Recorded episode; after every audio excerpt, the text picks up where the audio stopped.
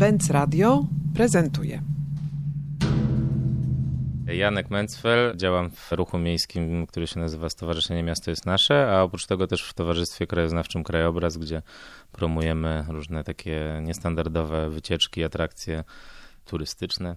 Naszą rozmowę zacznijmy od wydarzenia, które przygotowujecie na lipiec, czyli wydaje się, że to jest bardzo odległa perspektywa, ale oczywiście nastąpi to wszystko właściwie za chwilę. Fearless Cities to jest y, taka konferencja, czy też formuła spotkań miejskich, która ma bardzo interesującą charakterystykę. Czy możesz pokrótce opowiedzieć o Fearless Cities i o tym, jak to się stało, że ta konferencja zagości w Warszawie?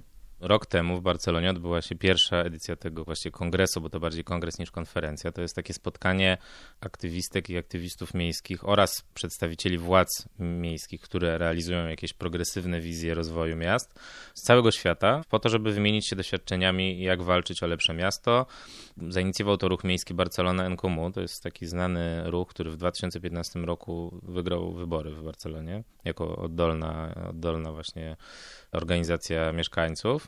I tam mer Barcelony Ada Colau jest znana z tego, że wciela w życie różne takie progresywne postulaty otwarcia na na przykład na uchodźców, realizuje bardzo ciekawą politykę, jeżeli chodzi o to w Barcelonie. I to jest taka inspiracja dla ludzi z różnych miast, że takie rzeczy można też robić w ich mieście.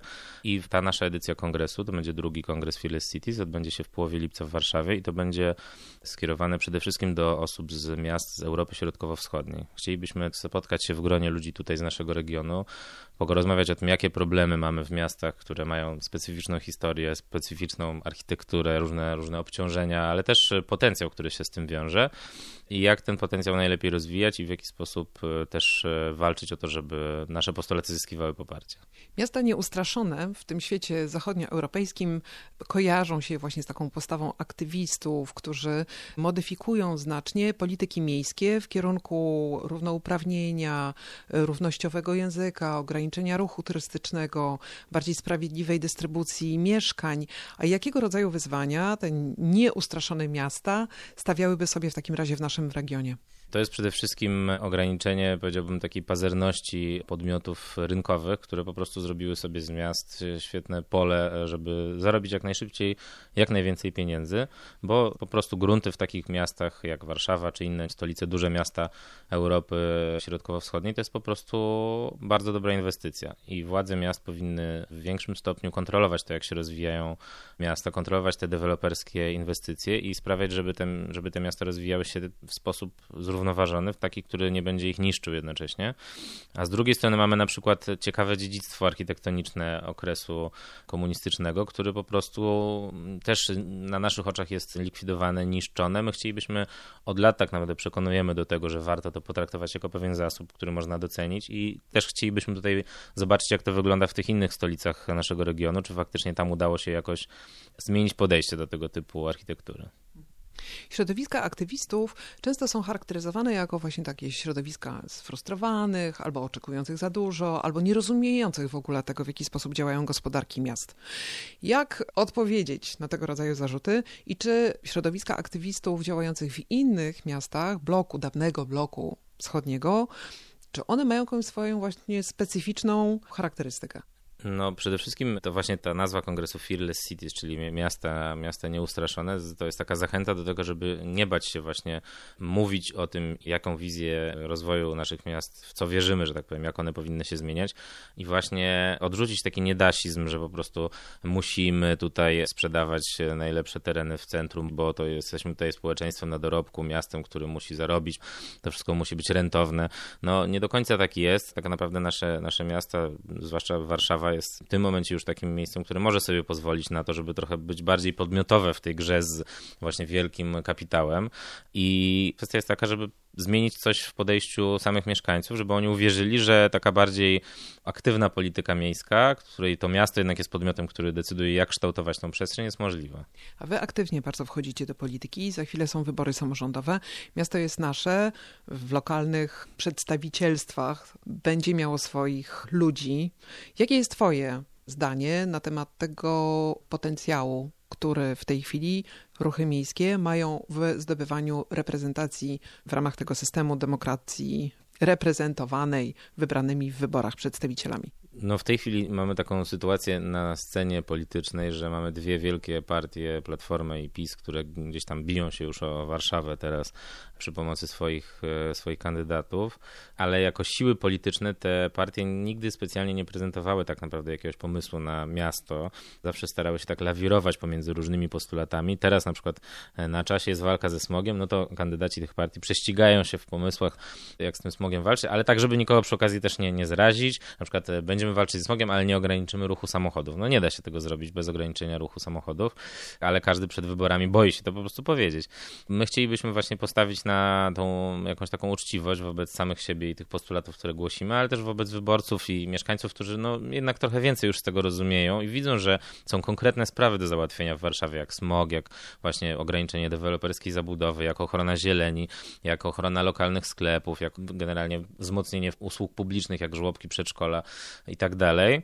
I wierzymy w to, że niekoniecznie te sympatie partyjne czy antypatie na zasadzie zagłosuje przeciwko jednym albo przeciwko drugim się przełożą na te wybory. Być może się okaże, że właśnie jest przestrzeń dla jakiejś siły, która jest konsekwentna, wiarygodna i mówi od lat o tych samych sprawach, które teraz chce przekuć na, na działania po wyborach. Benz Radio. Benz Radio prezentuje.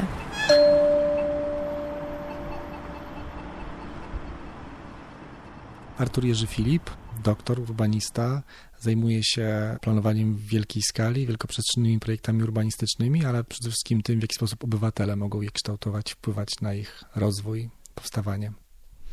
Jesteś autorem książki, która niebawem ukaże się nakładem wydawnictwa Będ Zmiana. Książki, która relacjonuje Twoje doświadczenia czy obserwacje, które poczyniłeś na bardzo specyficznym przykładzie podczas pobytu w Stanach Zjednoczonych. Opowiedz o tym swoim doświadczeniu i jak ono może być przekładalne na polskie, na polskie realia. I zacznę od tego, że pierwszym doświadczeniem jest doświadczenie warszawskie, zanim było poszukiwanie innych doświadczeń. Z jednej strony Wydział Architektury w Warszawie kultywuje cały czas tradycję wielkoprzestrzennego planowania. Taka tradycja urbanistyki trochę konserwatywnej, zwracającej uwagę na to, aby planować przestrzeń, jej formę, jej kształt, kompozycję urbanistyczną. To jest bardzo żywe na wydziale i to trochę kłóci się z długim trendem czy poszukiwaniem obywatelskości w planowaniu. To raczej architekci moderniści pozwalali sobie na takie całościowe założenia, a jak chcemy otwierać się na głos społeczny, to się nagle okazuje, że skala planowania się zmniejsza, że to działa w miarę w skali osiedla, podwórka, a im większe to założenie, to po prostu przestaje działać. Wyzwania planistyczne są zbyt skomplikowane, zbyt złożone i też traktowanie ich jako takich dzieł sztuki, gdzie jest potrzebny jeden twórca, który ogarnia całość, no to nie udaje się w partycypacyjnym modelu. Jednym z takich wyzwań dzisiaj w Warszawie cały czas jest Skarpa Warszawska, która znowu udawało się ją wpisywać w plany jeszcze w czasach przeszłych, modernistycznych, natomiast dzisiaj jakby trudno się uchwycić i grupy obywatelskie, których jest coraz więcej w Warszawie, świetnie sobie właśnie radzą z mniejszymi problemami miasta, natomiast Skarpa Warszawska jest czymś po prostu onieśmielająco wielkim, co nie wiadomo kto i w jaki sposób miałby się nią zająć. Więc to jest to pierwsze doświadczenie jeszcze z końca moich studiów, kiedy zainteresowała mnie Skarpa, byłem pełen ideałów otwierania procesu planowania na obywateli, no i pytanie, co z tak wielkim założeniem jak Aleja na Skarpie na przykład, z założeniem niezrealizowanym, natomiast takim zarysowanym pierwszy raz 100 lat temu na planach. No i dzisiaj pytanie, kto miał być takim adwokatem tego założenia. Z tego zrodził się projekt Warszawskiej Drogi Kultury, czyli partnerstwa instytucji kultury leżących na Skarpie, które zacząłem tutaj rozwijać. Ten projekt miał swoje sukcesy, ale to, co mnie najbardziej ciekawiło, to czy może jest gdzieś jakieś doświadczenie na świecie, które pokazałoby, jak taki projekt rozwijać. I stąd był pomysł w ogóle na doktorat tak naprawdę e, i też poszukiwanie tego, ktoś na pewno jest mądrzejszy, ktoś już to robił. I w ten sposób trafiłem do, odkryłem tak naprawdę amerykańską kulturę planowania, czyli znowu taką kulturę urbanistyki, która w Europie jest traktowana z przymrużeniem oka. Raczej się wydaje, że to e, Kopenhaga, a może Szwecja, a może Szwajcaria to są te miasta, gdzie jest dobra urbanistyka i współcześnie dobrze się miasta rozwijają. Ameryka się kojarzy e, z jakimś zatłoczonym downtown i z brzydkimi suburbiami i z e, generalnie dominacją rynku oczywiście i neoliberalnej polityki rozwoju miast, a się okazało, co było dla mnie ogromnym odkryciem, w ogóle nieobecne to było w programie edukacyjnym na wydziale, że jest tam bardzo bogata, aczkolwiek inna tradycja planowania. Bardzo mocno bazująca na samorządności obywatelskiej, czyli na tym, na czym bazuje w ogóle rozwój Ameryki i jej sukces y, dwustuletni. I ten proces planowania bardzo mocno jest osadzony właśnie w samorządnych, samoorganizujących się grupach.